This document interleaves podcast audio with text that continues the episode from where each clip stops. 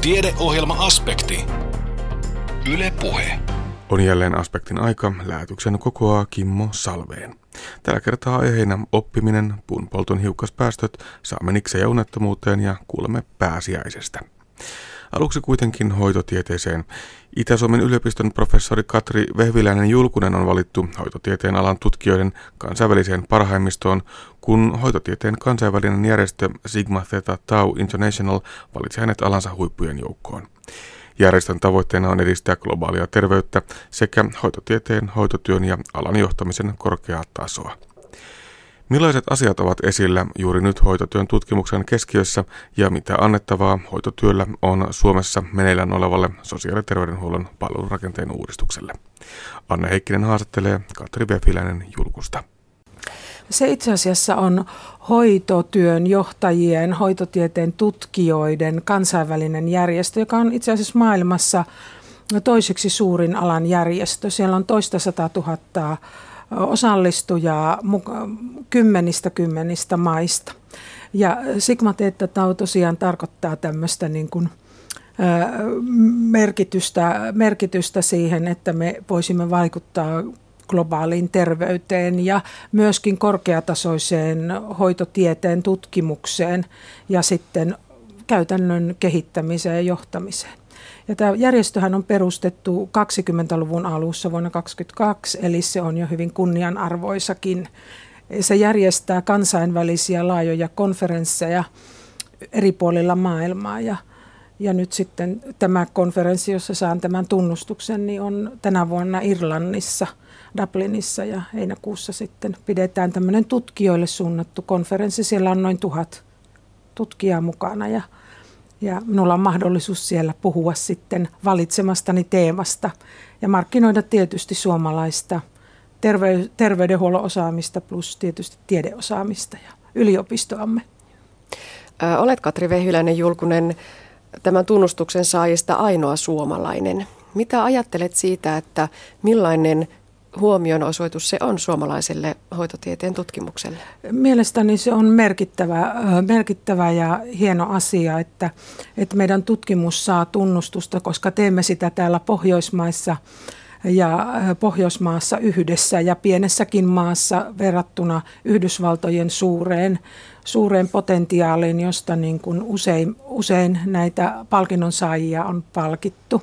Eli olen tästä hyvin iloinen ja myös nöyrä siitä ja olin yllättynyt, kun rehtorimme lähetti, yliopistomme rehtori oli saanut tämän kirjeen ja lähetti sitten tiedon, että joku on minua sinne esittänyt, niin olen tosi tyytyväinen siitä määritellään hieman sitä hoitotiedettä. Löysin tällaisen määritelmän, että hoitotiede tarkastelee yksilön, perheen ja väestön terveyttä suhteessa ihmisen hoitamiseen. Mm. Mitä sanot tästä?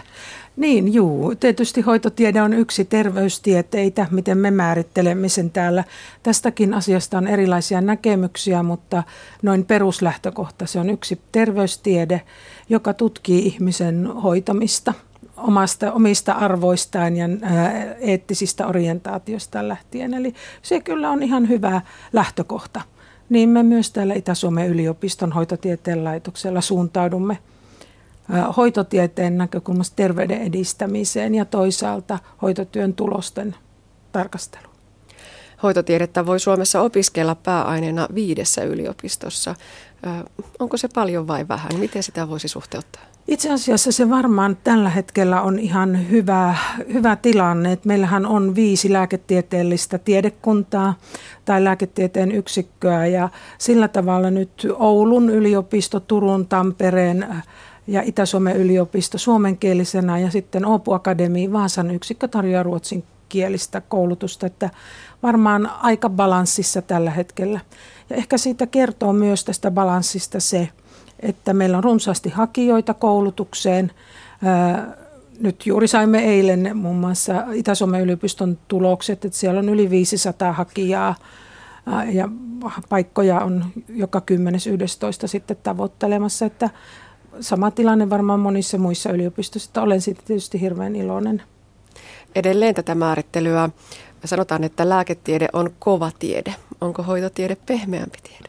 Niin usein tätä, en tiedä oikeastaan tästä tieteen kovuudesta ja pehmeydestä, että usein tällä viitataan ö, niihin menetelmiin, joilla ö, tiedettä tehdään, tutkimusmenetelmiin. Ja nyt kyllä tietysti niin hoitotieteessä käytetään sekä tämmöisiä lain, lainausmerkeissä laadullisia menetelmiä, joita joskus sanotaan, että ne on pehmeitä. En tiedä, onko ne aina niin pehmeitä, kun ihmisten kokemuksia kaivellaan, mutta – mutta tota, myöskin tilastollisia asioita ja tehdään koko ajan entistä enemmän myös tällaista biologispohjaista hoitotiedettä. Se on kansainvälisesti kova trendi ja tämmöinen genomitiede. Ja toisaalta se, että kun katsomme, katsomme niitä, tarvitsemme vaikuttavuutta ja näyttöä siitä, on mitä hoitotyö tai hoitotieteellinen tieto – onko sillä vaikuttavuutta ihmisen terveydessä ja terveyden edistämisessä. Siihen tarvitaan isojen aineistojen, tämmöisen ison big datan tuottamaa tietoa. Ja näissä asioissa me teemme työtä muun muassa täällä Itä-Suomen yliopistossa. Hoitotiede on yhteydessä yhteiskuntaan, yhtä lailla terveyspolitiikkaan. Tässä maailmanajassa tuntuu siltä, että oikein muusta ei Suomessa puhutakaan kuin sotesta mitä annettavaa hoitotieteellä on juuri nyt käynnissä olevaan sosiaali- ja terveydenhuollon rakenteisiin liittyvän keskusteluun? Tämähän on siis todella mielenkiintoinen aihe. Puhumme tästä melkein joka kerta, kun me tapaamme käytännön ihmisiä, teemme yhteistyötä. Sote-uudistus on myös hoitotieteilijöillä keskiössä. Ja näemme sitä, että hoitotieteen tutkimus, jota nyt otan esille Itä-Suomen yliopiston hoitotieteen laitoksen tutkimuksen, niin me teemme itse asiassa tätä palvelujärjestelmätutkimusta. Olemme fokusoituneet siihen, eli tutkimme hoidon laatua, tutkimme johtamista, tutkimme johtamisjärjestelmiä, teemme tämmöistä hoidon vaikuttavuustutkimusta, joka sitten tuottaa tietoa tähän sote-uudistukseen. Meidän asiantuntijoita on mukana erilaisissa soten kehittämisryhmissä. Lisäksi meillä on jo menossa koulutukseen liittyviä kysymyksiä, eli yhdessä sekä ammattikorkeakoulun kanssa että sitten Itä-Suomen yliopiston sisällä siitä, kuinka me vastaamme, vastaamme sote-uudistukseen myös koulutuksellisesti. Eli kyllä se on niin kuin äärimmäisen ajankohtainen kysymys. Puhutaan tällaisesta magneettisairaala-hankkeesta. Magneetti tarkoittaa sitä, että se vetää jotain puoleensa. Mitä magneettisairaala vetää puoleensa? Magneettisairaala vetää puoleensa. Tämä on erittäin hyvä asia. Siis Magneettisairaala-malliahan on kehitetty täällä Kuopio yliopistollisessa sairaalassa yhteistyössä laitoksemme kanssa jo lähes kymmenen vuotta. Ja olemme tehneet siihen pitkäkestoista tutkimusta meidän tämmöisessä vetovoimainen ja turvallinen sairaala tutkimushankkeessa – ja seuranneet sitä kehitystä. Ja tällä hetkellä tämä magneettisairaala, jossa kysyitte, että mitä se vetää puolensa. Se vetää puolensa työntekijöitä niin, että työntekijöiden toimintaympäristö olisi mahdollisimman hyvä. Toisaalta se tarjoaa turvallista hoitoa, korkeatasoista hoitoa potilaille. Se on, se on sekä lääkäreiden että hoitohenkilökunnan kannalta niin tosi tärkeä asia. Ja totean, että täällä Kuopion yliopistollisessa sairaalassa on ennakkoluulottomasti tehty tätä kehitystyötä käytännössä jo pitkään. Ja se on yksi, yksi moderni tapa, joka on hyvin soten suuntainen, niin vastata näihin kysymyksiin. Ja se on puhtaasti hoitotieteen ja hoitotyön ammattilaisten edistämä, edistämä kokonaisuus. Kuulostaa siltä, että yksi niistä hoitotieteen keskeisistä sisällöistä ja tavoitteista on se, että kuinka tieto jalkautetaan sitten sinne oikeaan hoitotyöhön oikeisiin työympäristöihin. Onko se näin? Kyllä ehdottomasti, että olen pitkään, mulla on pitkä työura yliopistollisessa työssä ja hoitotieteessä. Ja, ja katson että henkilökohtaisesti, että tämä ala on käytännöllinen tieteen ala ja sen tuottaman tiedon tulee myös jalkautua sinne käytäntöön ja jalostua sen käytännön kautta. Ja sen vuoksi ehdottomasti niin pidän tämmöistä tutkimusta, jolla on merkitystä käytännön kannalta niin keskeisenä ja niin, että se myös olisi vaikuttavaa. Emme voi enää tarkastella asioita niin, että me olemme tuolla yliopistolla – sitä tarvitaan, me puhumme, että tarvitaan perustutkimusta, mutta tarvitaan myös sen tiedon, käyttökelpoisuuden arviointia. Ja siihen suuntaanhan koko suomalainen hoitotiede on menossa ja tekeekö ahkerasti työtä sen eteen. Kuinka vahvasti kansainvälistä myös hoitotieteen tutkimus on? Ehdottoman kansainvälistä nyt tällä hetkellä ja siis hoitotieteestähän voi todeta, että sehän on hyvin globaali ala. Se on hyvin kansainvälinen ala.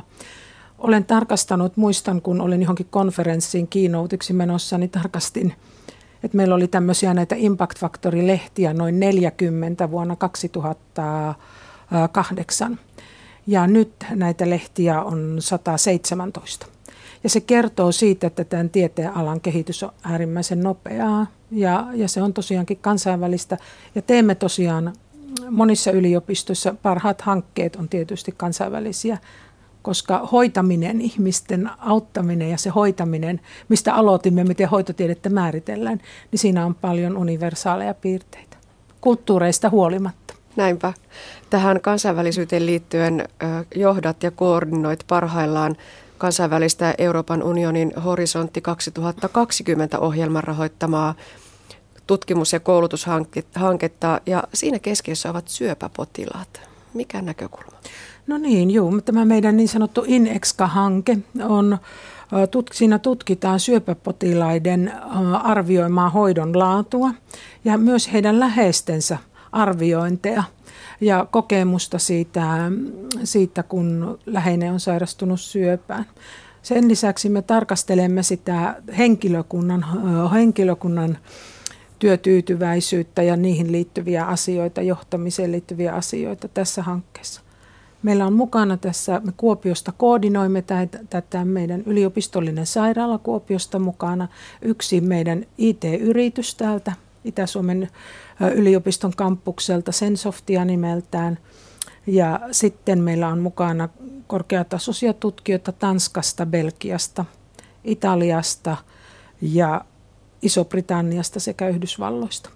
Ja tämä tarjoaa niin tämä hanke kahdenlaista asiaa, että me koulutamme, yritämme tarjota ja tarjoamme itse asiassa meidän niin kuin koulutuspoliittisesti keskeistä tutkijoiden liikkuvuutta niin, että tutkijat myös liikkuisivat vaikka bisneksen ja akateemisen tai kliinisen ja akateemisen välillä.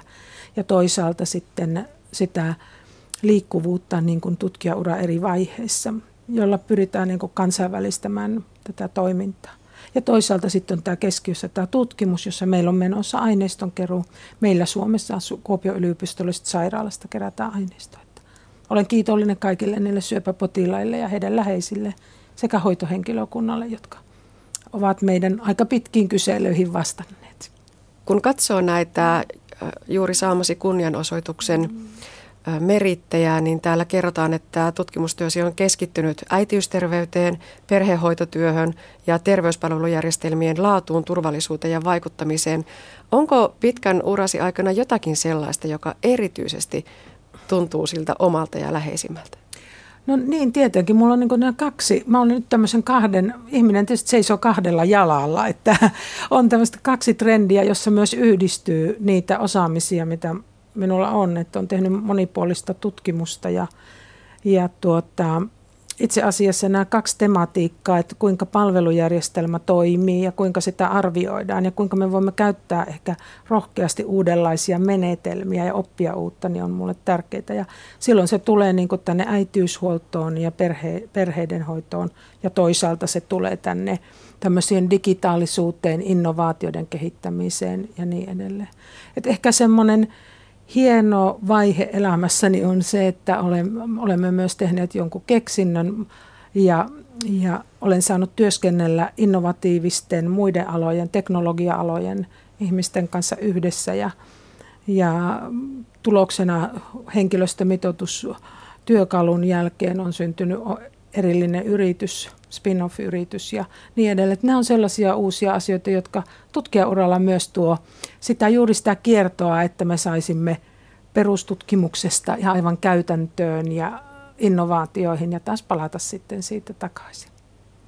Ja ihan loppuun vielä Katri Vehviläinen julkunen epäreilu kysymys. Mm. Jos saisit itse määritellä, millainen olisi hyvä sote, niin millainen siitä tulisi? Tämä on tosi epäreilu kysymys, mutta siitä tulisi siis ehdottomasti minä en ole poliitikko, mutta sen, sen tulisi lähteä niin kuin potilaiden ja palveluja käyttävien asiakkaiden prosessien lähtökohdista. Suomalaiset rakastavat organisaatiohäkkyröitä ja niitä laatikoita me olemme kuulleet ja nähneet koko ajan. Eli toivoisin niin, että sitä järjestetään juuri käyttäjistä lähtien. Ja sitten ehkä toinen kysymys, että toivon, että tälle asialle tehdään ratkaisuja ja päätöksiä mahdollisimman sujuvasti. Näin totesi hoitotyön professori Katri Vehviläinen Julkunen. Osana Suomi 100 juhlavuoden tapahtumien sarjaa järjestettiin Joensuussa Suomi oppimisen kärjessä nyt ja tulevaisuudessa tapahtuma. Tilaisuus oli osa laajempaa Itä-Suomen yliopiston juhlavuoden studiogeneralia luentosarjaa. Professori Pia Björn puhui tilaisuudessa niistä oppijoista, joiden oppimisen ja osallistamisen kanssa on vähän enemmän tekemistä kuin sen ison oletusarvoisesti etenevän oppijoiden joukon kanssa. Mä tapasin muutama vuosi sitten erään luennon jälkeen täällä itse asiassa täällä Joensuun kampuksella. Erityisopettaja opiskelijan, jolla oli kyllä, hän oli pätevä, pätevä opettaja, mutta, mutta joka sitten luennon jälkeen lähestyi minua ja sanoi suurin piirtein näin, että olen mielestäni nykyisin aivan loistava opettaja ja työ tuntuu helpolta, mutta minulla meni 16 vuotta aikaa hoksata, kokeilen itse – mikä toimii ja mikä ei toimi sellaisten lasten kanssa, joilla on oppimisvaikeuksia. Ja nyt tämän tyyppiseen tilanteeseen me yritetään tällä meidän, meidän tutkimustavalla saada ratkaisuja ja, ja helpotusta. Et ihan, ihan kun aikaisemmat puhujatkin tässä on viitanneet, niin kaikilla meillä on kokemusta koulusta. Meillä on joku käsitys siitä, millainen opetus on hyvää ja millainen opetus ei ole hyvää ja, ja toimivaa. Toisaalta työtekijänsä opettaa, eli ajassa kyllä hoksaa ja huomaa, millä tavoin kannattaa esimerkiksi sellaista oppia tukea, jolla, jolla on vaikkapa kielellistä pulmaa tai, tai hitautta matemaattisten faktojen, matemaattisten asioiden oppimisessa. Mutta siinä ei todellakaan tarvitse mennä 16 vuotta aikaa. Sitä varten me interventiotutkijat pyritään keräämään yhteen puhuttiin aikaisemminkin tästä kumuloituvasta tiedosta, niin pyritään keräämään yhteen aika isojakin massoja tutkimusta, joita on tehty meillä ja muualla, voidaksemme antaa sitten jatkossa aika spesifejä, aika tarkkojakin tavallaan ohjeita ja, ja tutkimusperustaista opastusta siihen, että minkälaisia esimerkiksi arviointi- ja opetusmenetelmiä kannattaisi kokeilla ja käyttää sitten erilaisten oppijoiden kanssa. Siitä huolimatta me ei ajatella, että pitäisi ryhtyä hirveän tämmöiseen mekanistiseen toimintaan kouluissa. Niin kuin tiedetään, niin jokainen koulu on omanlainen ikään kuin ekosysteemiinsä ja siellä, siellä vaikuttavat hyvin erilaiset asiat ja tekijät. Mutta me voidaan tiivistää sitä sitä ikään kuin ohjeistusta ja tavallaan tapaa, joilla sitten asioihin päästään ajoissa siellä koulussa puuttumaan hyödyntämällä sitä olemassa olevaa tutkimustietoa ja toisaalta edelleen kehittämällä tämmöisiä älykkäitä interventioita, joista sitten kohta vähän kerron lisääkin. Meidän kaikkien oikeastaan opetusalalla toimivien yhteinen tavoite on se, että, että me voidaan tarjota tukea kaikille oppijoille, jotka sitä tarvitsevat.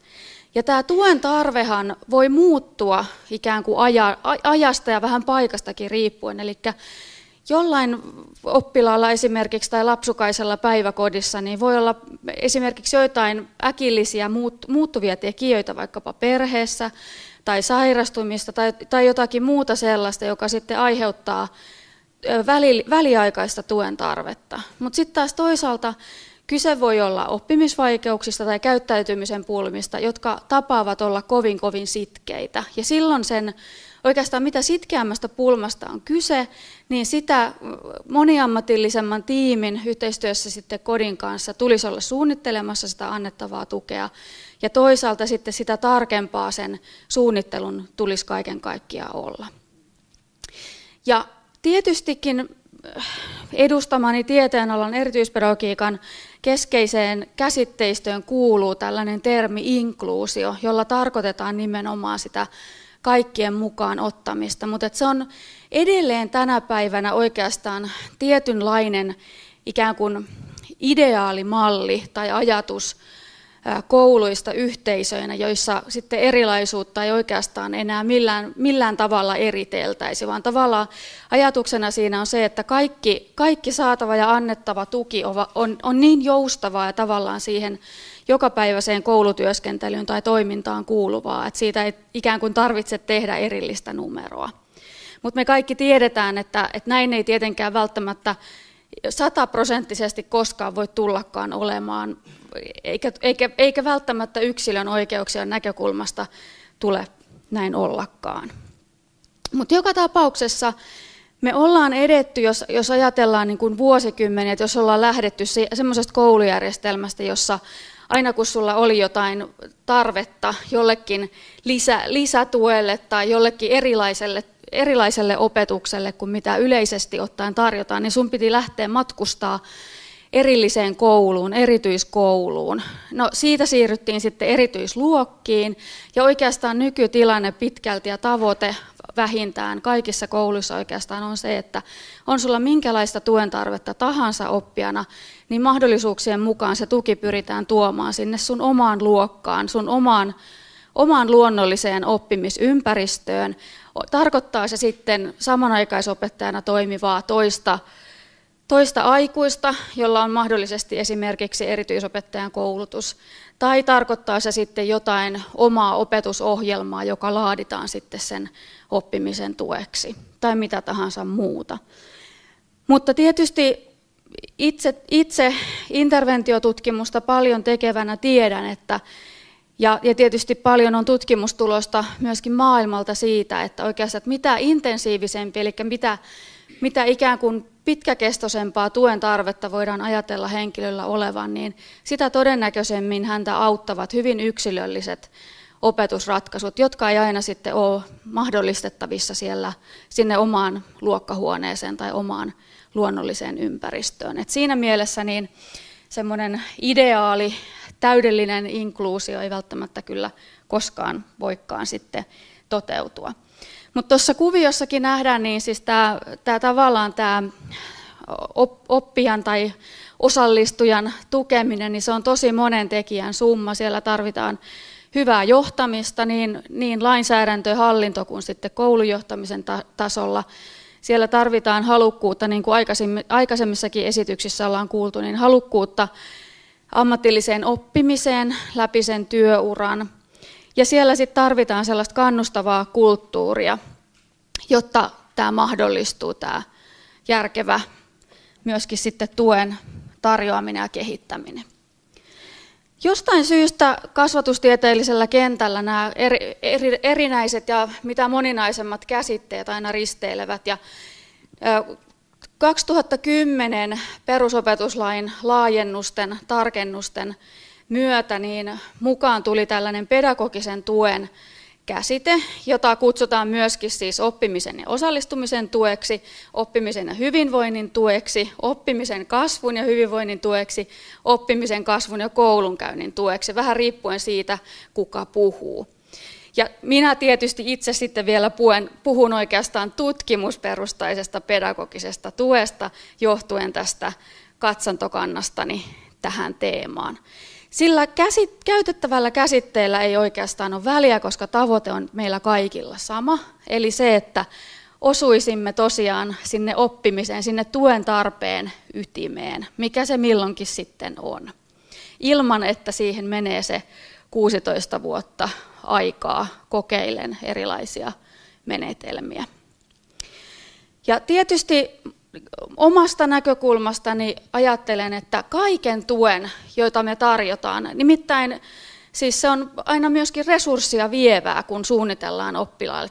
Huomataan, että ahaa, että nyt tätä vaikka matematiikan tai kielellisten taitojen oppiminen ei sujukkaan samalla tavalla kuin muulla ikäryhmällä. Aina kun me havaitaan tällainen tilanne, niin oikeastaan meillä täytyisi olla aika valmis, valmiiksi pohdittu sapluuna, jolla edetään sitten tämän tuen ikään kuin käynnistämiseksi.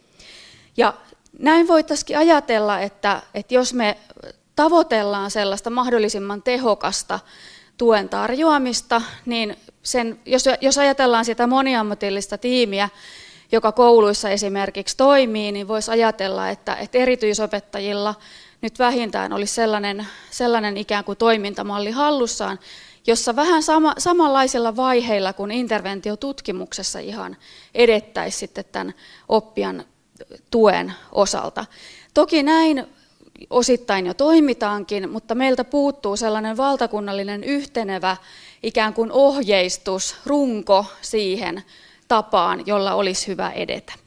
Interventiolla siis tarkoitetaan jotain sellaista kehittelyn kautta valmistunutta opetusohjelmaa, jolla on sel- selkeä ikään kuin aloitus, jossa tarkastellaan sitten näitä pohjataitoja ennen sen interventio-ohjelman tarjoamista. Sitten on tietty suunniteltu sisältö tälle interventiolle. Tiedetään vähän, ajatellaan, että kuinka kauan tällaista lisätukea voitaisiin tarjota ja sitten, että kuinka monta kertaa esimerkiksi viikossa tarjotaan sitä lisätukea. Et tällä hetkellä meillä, ja sitten kun tämä, tämä ikään kuin tämä interventio, lisäruiske on ohi, niin sitten aina tarkastellaan, että no toimiko se vai eikö se toiminut. Et tällä hetkellähän pitkälti se tuki, jota, jota kouluissa tarjotaan, niin se monesti on niin, että, että ne oppijat, jotka ollaan havaittu lisätukea tarvitsevaksi, niin he saa eri, eri muotoista tukea siellä, siellä koulutyössään aina sen vuoden ajan. Ja sitten on niitä väliarviointeja, mutta ne väliarvioinnitkin ovat aika harvoin. Eli tiiviimmällä väliarvioinnilla siellä ikään kuin sen opetus vuoden edetessä päästäisiin myöskin nopeammalla tahdilla mahdollisesti muokkaamaan sitä tarjottavaa tukea. Jos onkin niin, että sellaista edistymistä, mitä voitaisiin odottaa, niin ei tapahdukaan. Sekin on yksi tapa säästää sitten resurssia. Eli tavoitteena olisi tosiaan se, että, että kun meillä olisi vähän paremmin ja yhtenäisemmin ikään kuin valtakunnallisella tasolla ohjeistettuna se tapa, jolla me lähdetään puuttumaan ja tukemaan sitten mahdollisesti oppimisen tai osallistumisen pulmissa taklaavaa oppilasta, niin se tavallaan mahdollistaisi myöskin sen, että meillä esimerkiksi kuntien välillä tarjottava tuki olisi helpommin vertailtavaa. Me, sa- me saataisiin nopeammin vaihdettua tietoa siitä, että minkälaiset asiat toimii ja mitkä asiat eivät toimi.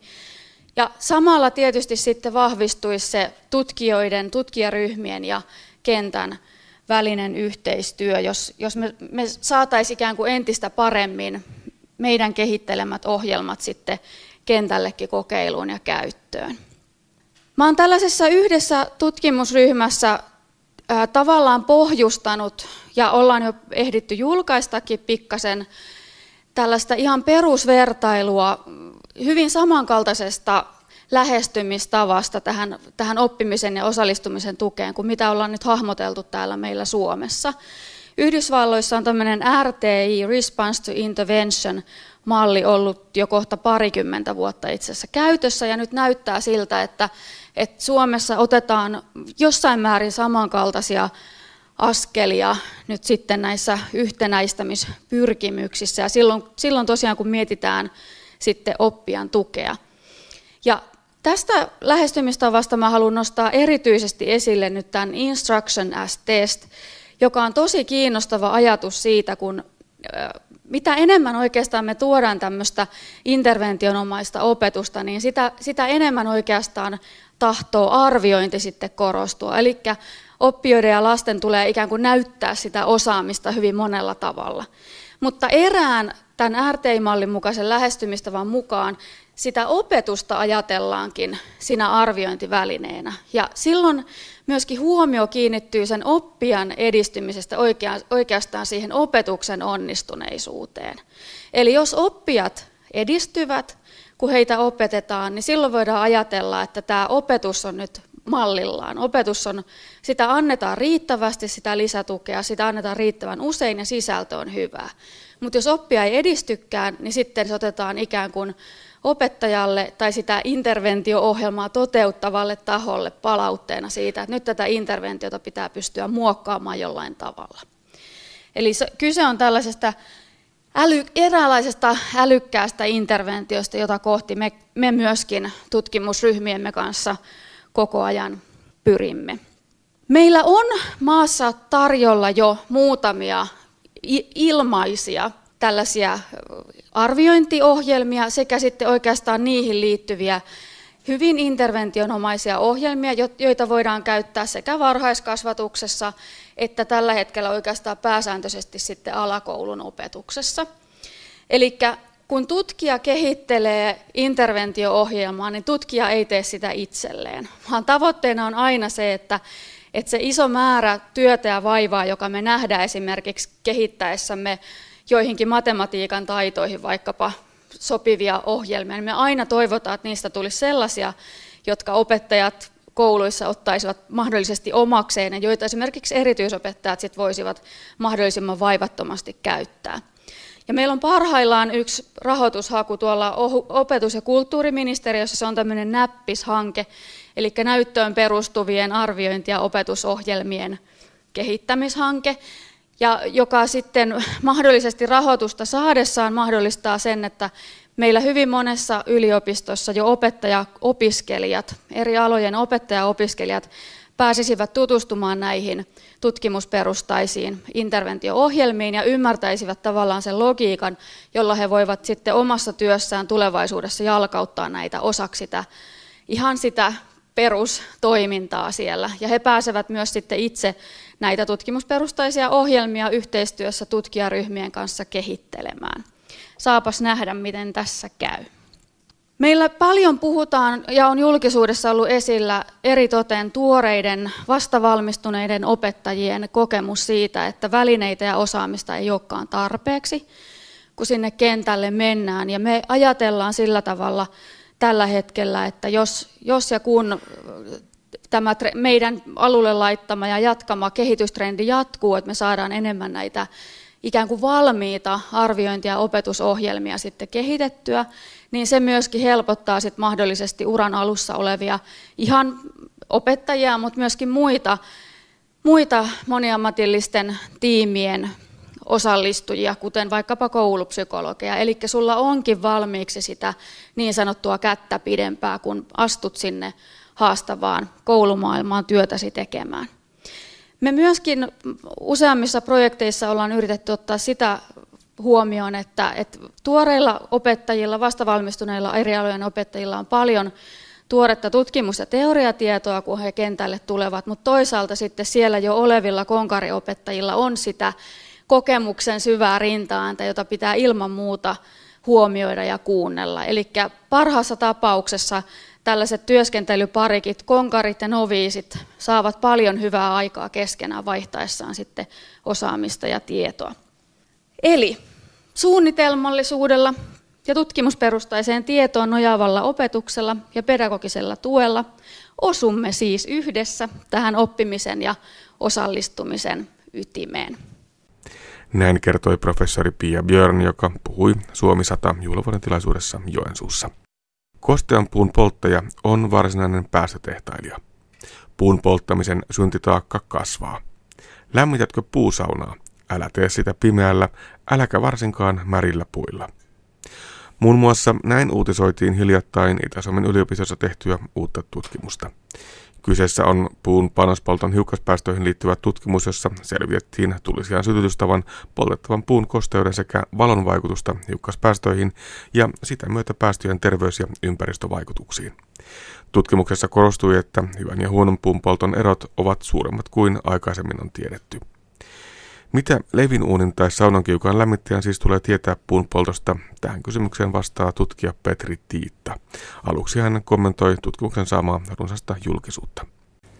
No tietysti on iloinen siitä, että se tutkimusala kiinnostaa ja herättää niin kuin mieleen, mielenkiintoa. Tietysti se, että samassa tiedotteesta niin nousee hyvin erilaisia otsikoita, riippuen vähän sitä toimittajan näkökulmasta ja sitten kaikkia en kaikkia otsikoita en ehkä itse allekirjoittaisi, allekirjoittaisi mutta, mutta tuota, selvästikin tämä aihe, aihepiiri kiinnostaa. Että se on hyvä, asia.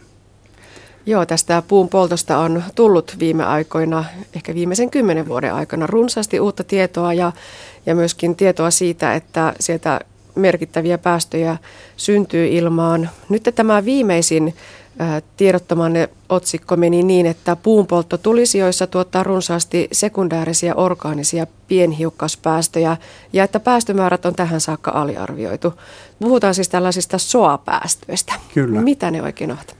Eli se tarkoittaa sitä, että tulipesestä tulee primäärisiä päästöjä, eli jotka tulee suoraan siitä palamisprosessista, mutta sen lisäksi ilmakehän ikääntymisen aikana muodostuu pienhiukkasia. Eli kun ne kaasumaiset yhdisteet kulkeutuu ilmakehässä, ne kondensoituu olemassa olevien aerosoliytimien päälle ja tällä tavalla muodostuu uutta, uutta hiukkasmassaa sitten. Eli sekundaari, puhutaan sekundaarisista organista aerosoleista.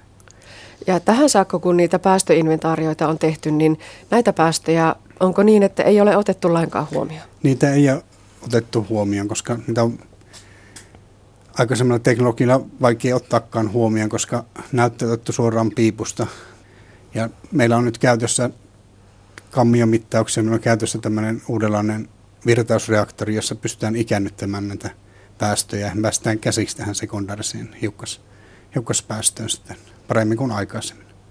Kyseessä on siis tällainen Ilmari-tutkimuslaboratorio, jossa Itä-Suomen yliopisto ja Ilmatieteen laitos yhdessä tutkitte todellakin sitä, että mitä niille aerosoleille tapahtuu, kun ne ikääntyvät. Kyllä. Onko tämä ikääntyminen todella sitä, mitä ikääntyminen sanana tarkoittaa, että vanhennetaan niitä hiukkasia? Kyllä, se on just, just tällä tavalla, että Eli meillä on kaksi eri, erilaista menetelmää tällä hetkellä käytössä sillä Ilmarissa. Eli toinen on tämmöinen kammio, jossa, johon tämä päästö esimerkiksi tyypillisesti ensimmäinen pesä, pesällinen puu, puu, puun päästöjä johdetaan, jonka jälkeen se annetaan stabiloitua siellä tunnin ajan tyypillisesti, jonka jälkeen sitten varsinaisesti tämä ikääntymismittaukset, eli laitetaan esimerkiksi UV-valoja päälle, jolla niin kuin yrittää mallintaa ilmakehän olosuhteita mahdollisimman hyvin, mutta kontrolloista sille, että pystytään hallittamaan lämpötilaa, kosteutta, se UV-säteilyn määrä. Ja sitten meillä on lukuisa määrä erilaisia mittalaitteita, joilla mitataan sitten sen aerosolihiukkasten koon muutosta ja kemiallista koostumusta erittäin tarkasti tällä hetkellä. Meillä on erilaisia massaspektrometriä käytössä, eli päästään molekyylitasolta kiinni tavallaan siihen ikääntymisprosessiin. Onko sillä väliä, että ikäännytetäänkö tunti, vuorokausi, viikko? Eli me tehdään kaikkia näitä. Eli just sen takia, että saadaan mahdollisimman kattavia mittauksia. Eli kammiossa tavallaan se ikääntymis on sen aikaa, mitä se on siellä kammiossa. Eli jos meillä on viisi tuntia ikääntymistä, silloin se ikääntyminen on viisi tuntia noin suurin piirtein. Mutta tämän lisäksi on rakennettu tämmöinen virtausreaktori, jossa pystytään tämän ikääntymisen määrää skaalaamaan. Eli päästään esimerkiksi tunnista kahteen viikkoon ja tällä tavalla päästään vielä paremmin kiinni ja saadaan vähän niin kuin nopeammalla aika, aikajaksolla kiinni näihin eri ikääntymisvaiheisiin. No kuinka paljon se aerosolin olemus ja merkitys ja se ilmakehän kannalta huonous muuttuu siinä ikääntyessä. Eli miten olennaisiin asioihin sen aerosolin elämässä tällä ikäännyttämisellä päästään kiinni? Eli tämän hetkisen tietämyksen mukaan niin vaikuttaa merkittävästi sekä terveysvaikutuksiin että näihin ilmakehän esimerkiksi ilmasto, ilmastovaikutuksiin. Eli tällä on, on iso, iso merkitys sitten näihin johtopäätöksiin, mitä sitten tehdään, tehdään näistä päästöistä. Eli hyvin olennainen tieto. Mutta ei riitä se, että se puukiukan lämmittäjä on valtavan syntitaakan alla ja, ja varsinainen päästötehtailija, niin vaikuttaa myös se, että sytyttääkö sitä uunia tai takkaa pimeällä vai valoisalla. Eli te voitte, Petri Tiitta, tehdä myös tämmöistä pimeä ikääntymistä siellä Ilmarissa. Kyllä, eli pimeä ikääntymiskokeet tehtiin siinä meidän kammiossa.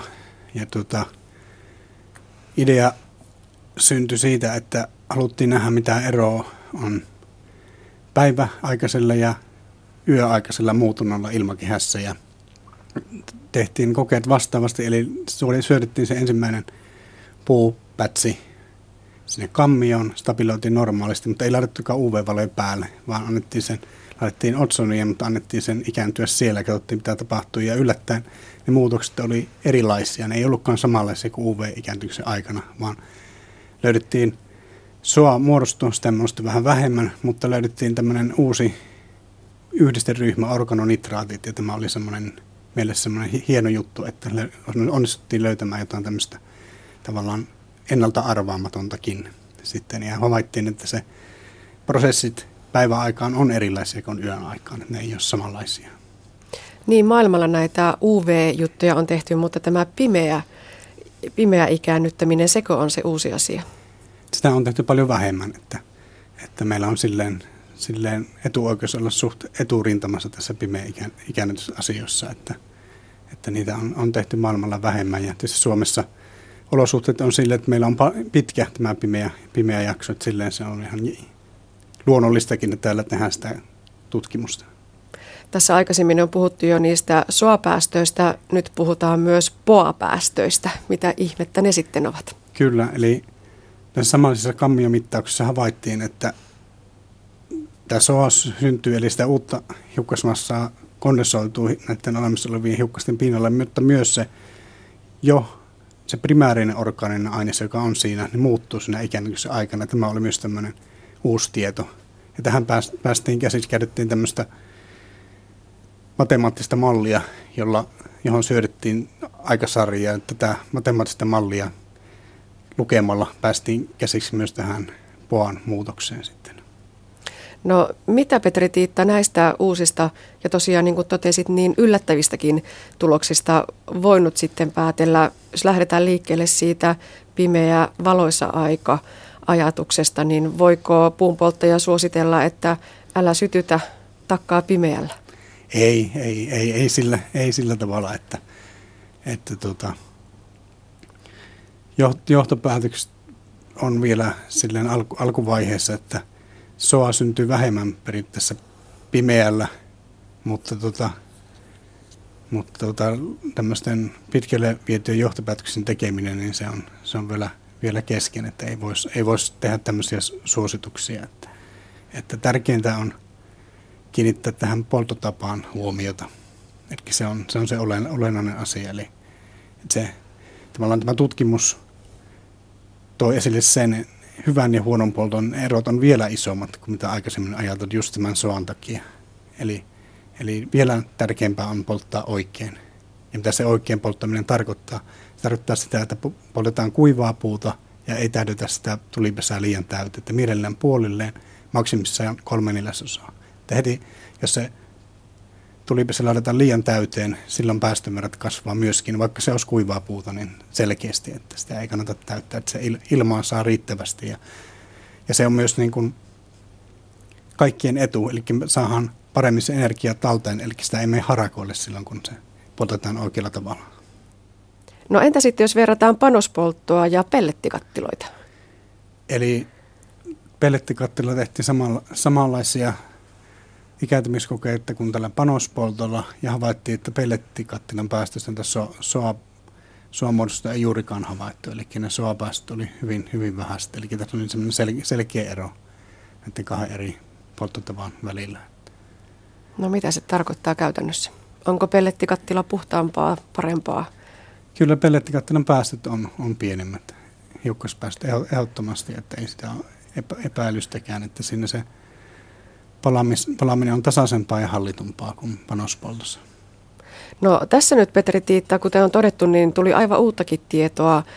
Mitä seuraavaksi? Mikä on sellainen sektori tästä puun polton kokonaisuudesta, mitä haluatte lähteä tutkimaan ja katsomaan seuraavaksi? Eli meillä on vuoden päähän suunnitteilla tämmöinen kansainvälinen mittauskampanja Ilmari tutkimusyksikköön ja siinä tehdään ikääntymiskokeita kammiolla sekä suoraan päästöstä, ja nämä päästöt johdetaan tämmöisen solualtisuuskammioon. Eli siellä pystytään näkemään solutasolla näiden palaamisaerosolien vaikutukset. Eli meillä on meidän tutkimusryhmässä niin on tämmöinen palaamisaidosen tutkimuksen liittyen niin katsottu tämmöinen kolme semmoista pääasiaa. Eli yksi, eli kehitellään näitä mittausmenetelmiä, tutkimusmenetelmiä, johon liittyy tämä kammiomittaukset ja liittyy tämä virtausreaktori. Eli tehdään mahdollisimman hyvin näitä päästömittauksia, mutta myös näitä ikääntymismittauksia. Toinen, kehitetään poistomenetelmillä on sähkösuodatin tällä hetkellä testauksessa tehdään yhteistyössä Tassu ESPn kanssa, eli kehitellään tämmöisiä päästöjen vähennystekniikoita, johon liittyy tämä sähkösuodatin plus tämmöinen lauhdutinjärjestelmä. Eli voidaan yhdistää tämän sähkösuodatin, mutta tämän jälkeen voidaan käydä tämmöistä, tämmöistä vesilauhdutuntia, jolla saadaan myös tätä lämpöä talteen hiukkasten leikkaamisen lisäksi. Ja sitten kolme on se, että yritetään löytää sen mahdollisimman hyviä tapoja polttaa puuta, eli kiinnittää huomiota siihen, että mikä määrä puuta on mahdollisimman hyvää, mikä on se kosteus. Eli, eli on havaittu, että periaatteessa mitä kuivempi puu, sen parempi. Eli mielellään polt- pitäisi polttaa aina ylivuoteista puuta. Ja että mitä kosteampi puu, niin sen huonompi se tämmöisen pien, pienpolton tapauksessa on. Että, eli kehitetään ja tämmöisiä hyviä, hyviä polttotapoja sitten. Eli periaatteessa nämä kolme, kolme eri asiaa, jota halutaan kaikkia viedä eteenpäin.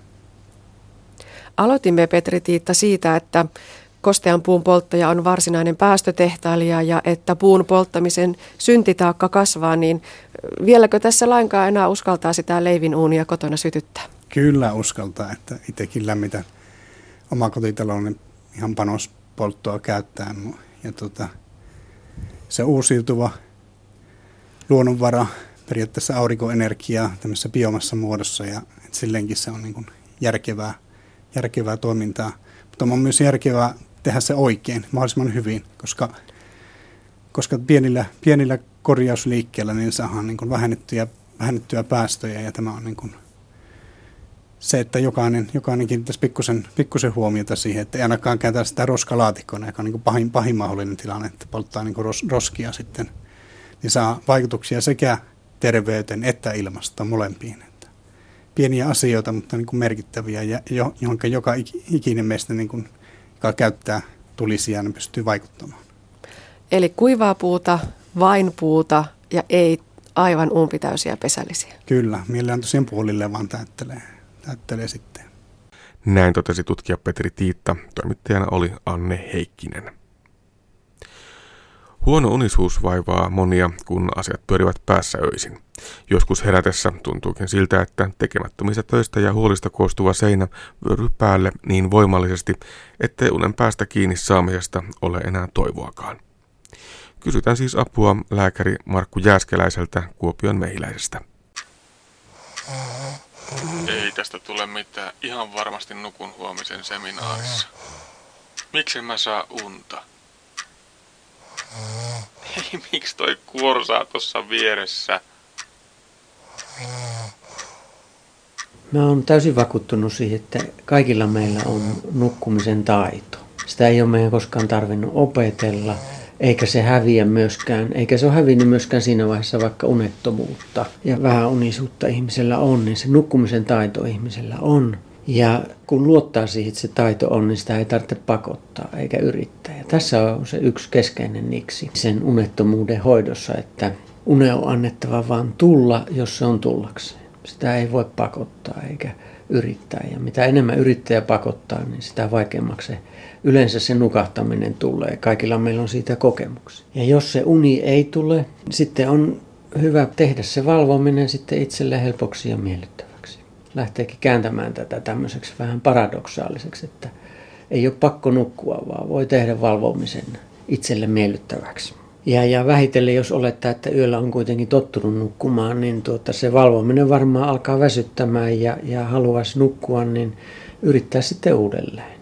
Kokeilla uudelleen, tuleeko se uni. Mutta että tämä pakottavuus, itsen vaatiminen nukkumaan, niin tuota, se on se ensimmäinen niksi oikeastaan, että sen, sen vähentäminen. Lupa nukkua ilman mitään pakottavaa yrittämistä hyvin keskeinen tekijä tämmöisessä nukkumisen valmennuksessa on, että ihmisen pitäisi pystyä keventämään myös se mieli arjen harmeista ja huolista ja kuormituksesta. Ja keskeinen keinohan yleensä niin kuin pystyä ne puhumaan ja purkamaan. Jos on semmoinen puoliso tai lähi-ihminen, jonka kanssa voi käsitellä asioita suhtkot rakentavasti, illalla puhua ne mieltä vaivaavat asiat, niin se yleensä jo helpottaa sitä asioiden miettimistä sitten yöllä, koska nukkuessaankin ihminen märehtii niitä ja, ja käy keskeeräisiä asioita jollakin tavalla läpi. Eli tuota, tämmöinen läheisen kanssa keskustelu tai sitten soveltaa tämmöistä huolihetkeä. Vaikka 15 minuuttia, puoli tuntia käyttää aikaa ää, niiden asioiden listaamiseen, mitkä eniten vaivavat mieltä. Mitä niille asioille voi itse tehdä ja jos ei voi niille asioille itse tehdä miten, mitään, niin miten suhtautua niihin.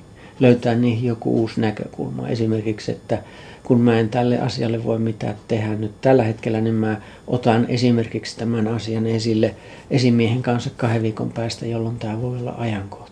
Te löytää jonkun semmoisen itselle selkeän asian tai näkökulman edetä siinä asiassa. Että se ei vaan pyöri epämääräisenä keskeeräisyytenä mielessä. Ja, ja tämä on just tyypillistä tunnollisille ihmisille, jotka eivät pääse irti siitä asioiden keskeeräisyydestä. Eli tämmöisen huolihetken soveltaminen ja varata siihen vaan se 15 minuuttia, puoli tuntia, ei yhtään enemmän. Ja jatkaa seuraavana iltana. Ja jos yöllä herää, niin todeta vaan, että ajaa, tämä on se asia. Mä voin tätä käsitellä sitten huomenna iltana se huolihetken aikana. Keskittää nekin mieltä vaivaavat asiat sitten tilanteeseen, missä nimenomaan sitten löytää niihin jotakin uutta näkökulmaa. Näin opasti uniryhmää Kuopiossa vetävä lääkäri Markku Jääskeläinen. Kulunut viikko on ollut hiljainen viikko. Tuhka keskiviikkona alkanut katumusaika päättyi kiirastorstain ehtoollisjumalan palvelukseen ja esillä ovat meille kaikille tutut tarinat Kietsemanen puutarhasta sekä Jeesuksen ja hänen opetuslastensa viimeisestä yhteisestä ateriasta. Tästä kuulemme seuraavassa lisää, kun Anne Heikkisen haaseltavana Kirkon pyhät sarjassa on pastori Anna Väätäinen. Voiko Anna Väätäinen todeta niin, että se tuhka keskiviikkona alkanut katumusaika tietyllä tavalla päättyy kiirastorstaihin. Kyllä. Kiirastorstai päättää sen paaston ajan ja toisaalta kiirastorstai on semmoinen käännekohta sitten kohti pääsiäisaikaa. Niin se on aika erilainen päivä kuin hiljaisen viikon muut päivät. Miksi? Kiirastorstaina muistellaan sitä, kun, kun Jeesus vietti opetuslastensa kanssa pääsiäisateriaa yhdessä ja ja asetti siinä ehtoollisen. Hiljainen viikko on todella nimensä mukaisesti hiljainen viikko. Ehkä kääntyy sinne surun ja kärsimyksenkin teemoihin. Mutta toisaalta kun puhutaan ehtoollisen sakramentista, niin esille nousevat myös ilo, kiitollisuus ja riemu. Tekeekö se kiirastorstaista hieman erityisen? Ehtoollinen on, on myös yhteyden ateria ja rakkauden ateria ja myöskin ilon ilon ateria, ilon juhla. Kiirastorstai toisaalta päättää sen katumusajan, mutta aloittaa sitten juhlaajan, eikö niin? Kyllä, kohti kolmen päivän pääsiäisjuhlaa, ristin ja ylösnousemuksen juhlaa. Ja puhutaan oikeasti juhlasta. Se on suurta tai su- lähes suurinta juhla-aikaa kirkkovuodessa. Millaiset asiat, millaiset tekstit kirkossa ovat esillä kiirastorstaina? Kiirastorstaina muistellaan sitä ehtoollis, ehtoollisen asettamista ja, ja sitten toisena kiirastorstain aiheena on, on vanhastaan ollut se, miten Jeesus pesee opetuslastensa jalat ja antaa siinä tämmöisen palvelevan rakkauden esimerkin. Meille varmasti kaikille tuttu on kertomus siitä, kuinka Jeesus vetäytyi Ketsemanen puutarhaan rukoilemaan ja sitten Juudas johdattaa Jeesuksen viholliset sinne puutarhaan. Millaisia muistoja, millaisia ajatuksia tämä kertomus herättää itselläsi? Se on, se on vaikuttava, vaikuttava raamatun kohta ja, ja kertomus, joka, joka muuttaa historian. Välillä tuntuu, että sen, sen kertomuksen äärellä ei oikein edes ole sanoja. Se, se puhuu itsessään jo niin vahvaa kieltä. Jeesus nautti viimeisen aterian opetuslastensa kanssa. Tuleeko sieltä se ehtoollisen sakramentin alkulähde? Puhutaan siitä, miten Jeesus käski opetuslastensa val- valmistella erään, erään talon huoneen tätä yhteistä ateriaa varten. Ja siinä, siinä todella Jeesus, Jeesus asettaa ehtoollisen ja sen muistoksi sitä edelleenkin kirkossa vietetään. Puhutaan myös tällaisesta murretun leivän luomasta yhteydestä. Mistä siinä on kysymys? Jeesus itse sanoo Johanneksen evankeliumissa, että hän on elämän leipä. Ja, ja siinä, siinä Jeesuksen kärsimisessä ja kuolemassa ikään kuin tämä, tämä leipä, tämä ruumis murtuu maailmalle meidän hyväksi. Joko opetuslapset tuolloin Getsemanen puutarhassa oivalsivat ja tiesivät tai aavistivat, mitä tulee tapahtumaan? Evankeliumista tulee sellainen vaikutelma, että opetuslapset olivat aika ymmällään, että mitä, mitä tässä oikein on tapahtumassa. Eikä varmasti vielä, vielä siinä kaikki auennut. Sitten vasta myöhemmin pitkäperjantain ja pääsies tapahtumien jälkeen se, se koko merkitys aukeaa tavallaan vasta jälkeenpäin. Tuossa puhuttiinkin jo siitä, että kiirastorstaihin liittyy myös sitä kiitosta ja iloa. Siihen liittyy myös ehkä sellaista taivaallisen juhlan odotusta. Onko se ajatus siitä, että palataan jälleen yhteisen pöydän ääreen? Tämä on vahva, vahva kuva siitä, että täällä, täällä tässä ajassa, tässä maailmassa se ehtoollinen on, on tavallaan niin kuin esimakua siitä, siitä tulevasta taivaallisesta yhteisestä juhla kiitosateriasta. Saadaan jo maistiaisia siitä täällä. Miten aktiivisesti meillä Suomessa kiirastorstaina käydään ehtoollisella? Onko se kirkoissa iso tapahtuma? Kiirastorstai on, on perinteisesti ollut yksi suosituimpia kirkossa käyntipäiviä. Olikohan se nyt neljänneksi suosituin jopa. Ja, ja kyllä se täälläkin meidän kirkoissa Kuopiossa kyllä näkyy, että se on edelleen suosittu kirkossa käyntipäivä. Tuolla katolisessa maailmassa kiirastorstai on ollut perinteisesti myös ripittäytymispäivä. Kyllä. Entä sitten luterilaisessa kirkossa? Kyllä meillä luterilaisessakin kirkossa on, on toki mahdollisuus rippiin aina olemassa. Ehkä se on jostakin syystä vain jäänyt jotenkin vähemmälle. Ehkä, ehkä se ei ole niin yleisesti tiedossa, että meilläkin semmoinen mahdollisuus on. Ja, ja toki ajattelen, että vaikkapa näin näin paastoaikaan, niin se, se varmasti voisi olla hyvä hengellisen elämän huoltamisen paikka. No entä sitten kiirastorstain jälkeen? Joskus alttari voidaan riisua kaikista liturgisista esineistä ja vaatteista. Ja tota, ajatellaan, että se sitten aloittaa sen ristin ja ylösnousemuksen pääsiäisen. Mitä sitten tapahtuu? Mitä tapahtuu kiirastorstain jälkeen? Tällä tavalla se juhlaajan aloitus näkyy hyvin vahvasti myös, myös tosiaan kir- kirkkosalissa. Et siinä, siinä ehtoollisen jälkeen sitten sytytetään kynttilät 12 opetuslapsen muistoksi ja, ja siinä keskellä isompi Kristuskynttilä ja, ja nämä opetuslasten kynttilät sitten sammutetaan sen merkkinä, että he eivät jaksaneet valvoa Jeesuksen kanssa. Tämä yksi iso kynttilä jää jää vielä palamaan ja, ja tosiaan alttari riisutaan ja puetaan mustiin. Ja, ja pitkä perjantaina urut ei, ei kirkossa soi, vietetään surun, surun päivää. Se on hyvin, hyvin erilainen päivä kirkkovuodessa kuin mikä tahansa muu juhlapäivä. No entä sitten se itse juhla? Ortodoksisessa maailmassa tiedämme, että sitä juhlitaan todellakin valon lisääntymisellä ja ilon tuomisella. Entä luterilaisessa kirkossa? Luterilaisenkin kirkkoon on, on monissa paikoin tullut pääsiäisyön messu tai Jumalan palvelus, jota, jota vietetään myöhään silloin lauantai-iltana. Ja, ja monesti meillekin kirkoissa otetaan silloin tuohukset käyttöön ja, ja, ja valo kirkossa lisääntyy. Aletaan kääntyä kohti pääsiäis aamun sanomaa ylösnousemuksen juhlaa. Millainen merkitys itsellesi on pääsiäisen ajalla? Voiko näitä eri juhlapyhiä verrata keskenään? Mihin pääsiäinen sijoittuu?